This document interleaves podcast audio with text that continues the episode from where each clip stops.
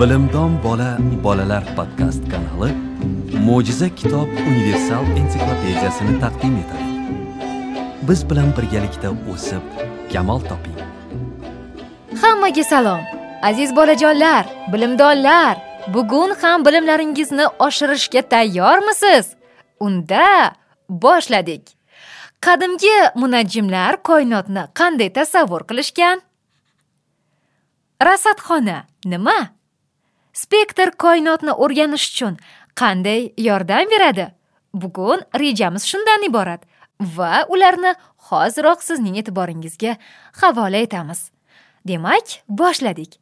Qadimgi munajjimlar koinotni qanday tasavvur qilishgan a koinot haqida qanchalik ko'p bilganing sayin uni tasavvur qilishing shunchalik qiyinlashib boraverishi hayratlanarlidir. Bugun biz koinotga yer va quyosh sistemasining boshqa sayyoralari bilan bir qatorda quyosh sistemasining o'zi ham kiradigan somon yo'li galaktikasi shuningdek boshqa galaktikalar ham kirishini yaxshi bilamiz. Faqatgina bizning galaktikamizda milliardlab yulduzlar bor. Boshqa galaktikalarda qancha yulduz borligi esa yolg'iz yaratganga ayon. Inson aqli hamma narsani bilishga qodir emas. Qadim zamonlarda koinot haqida tasavvurlar juda jo'n bo'lgan. Odamlar quyosh yulduzlar va sayyoralar yer atrofida aylanuvchi mayda jismlar deb o'ylashgan. Ular koinotni o'zlari ko'rmoq istagan shaklda deb bilishgan. Ya'ni uning qoq markazida ulkan tekis va harakatsiz yer turibdi. Uning ustida ming minglab chiroqchalar bilan bezatilgan osmon gumbazi yastanib yotibdi. Koinotni ilmiy jihatdan o'rganishga intilishlar ilk marta qadimgi yunonistonda paydo bo'ldi. Aksariyat yunon munajjimlari hali hamon yer harakatsiz va koinot markazida turadi deb hisoblashar edi.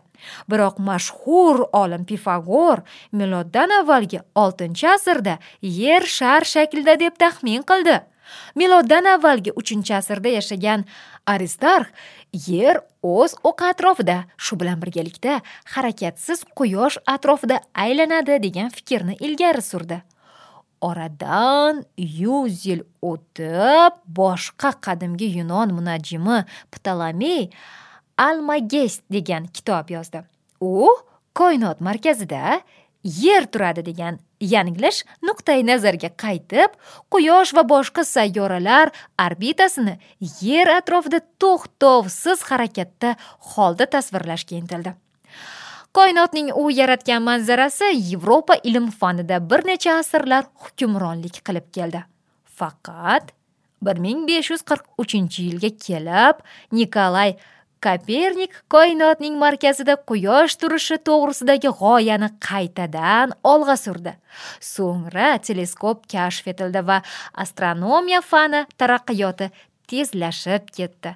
Keyinchalik insoniyat asta sekin bizni o'rab turgan koinot to'g'risida ko'proq narsalarni bilib ola boshlagach u haqidagi zamonaviy tasavvurlar vujudga keldi.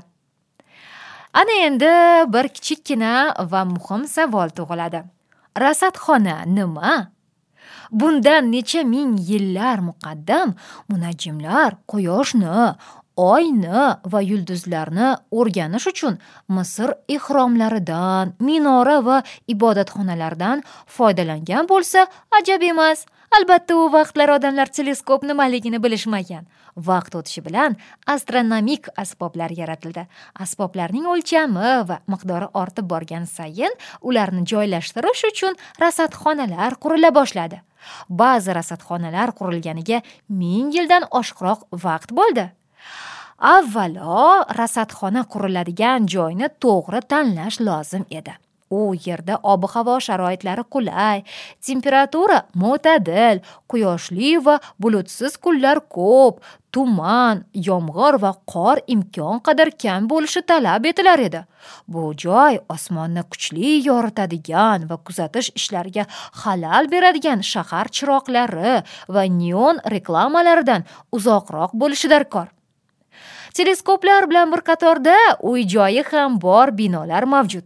Bunday binolarda asboblar po'lat va beton konstruksiyasiga o'rnatiladi. Teleskop o'rnatiladigan bino ikki qismdan iborat bo'ladi. Uning quyi qismi harakatsiz yuqori qismi tomi esa aylanishi mumkin bo'lgan gumbaz shaklida bo'ladi.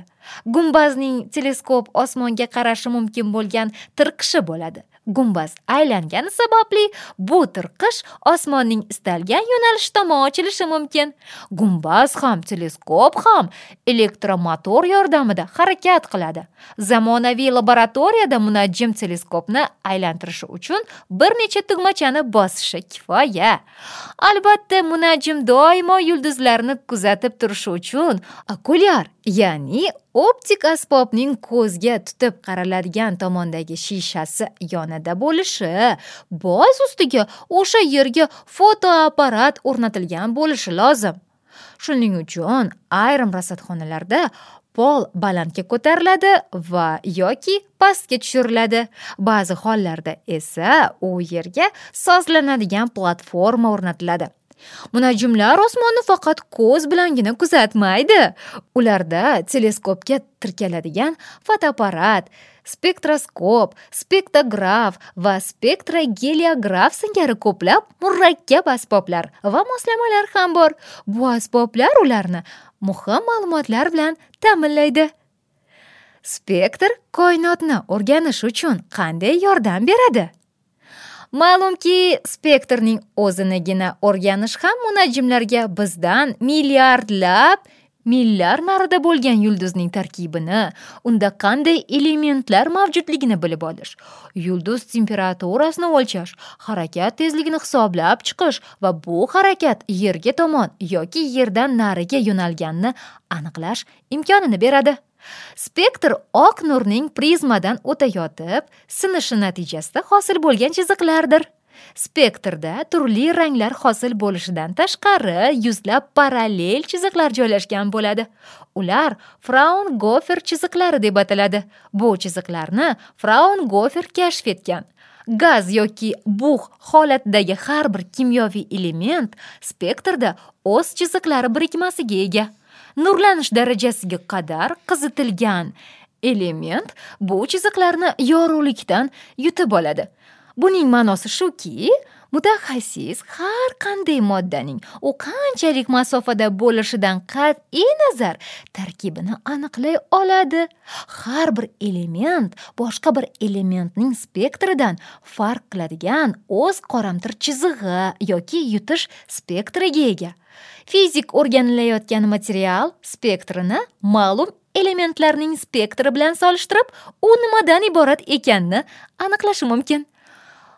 Boshqacha aytganda har bir elementning yorug'lik surati ko'rinishidagi barmoq izlari bor. Tushunarlimi?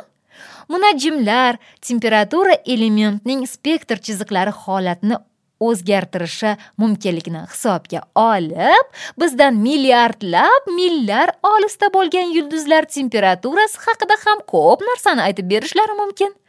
Yulduzlar biz tarafga qarab harakatlanayotganda spektr chiziqlari spektrning binafsha rang qismiga tomon o'zgara boradi. Agar yulduz bizdan uzoqlashayotgan bo'lsa chiziqlar spektrning qizil rangi tomon o'zgara boradi. Olimlar ranglar o'zgarishiga qarab ayrim yulduzlar fazoda sekundiga bir yuz ellik mil tezlik bilan harakat qilishini hisoblab chiqishdi. Bilimdon bolajonlar xo'sh bugungi ma'lumotlarimiz ham sizga ma'qul keldimi? Nimalarnidir o'rgandingizmi esingizda qoldimi? Unday bo'lsa buni yaqinlaringizga aka opa ukalaringizga albatta yetkazib qo'ying. Zeroki siz bilimlarni takrorlayverganingiz sayin bilimlaringiz oshib mustahkamlanib boradi. Barchangizga hozircha xayr!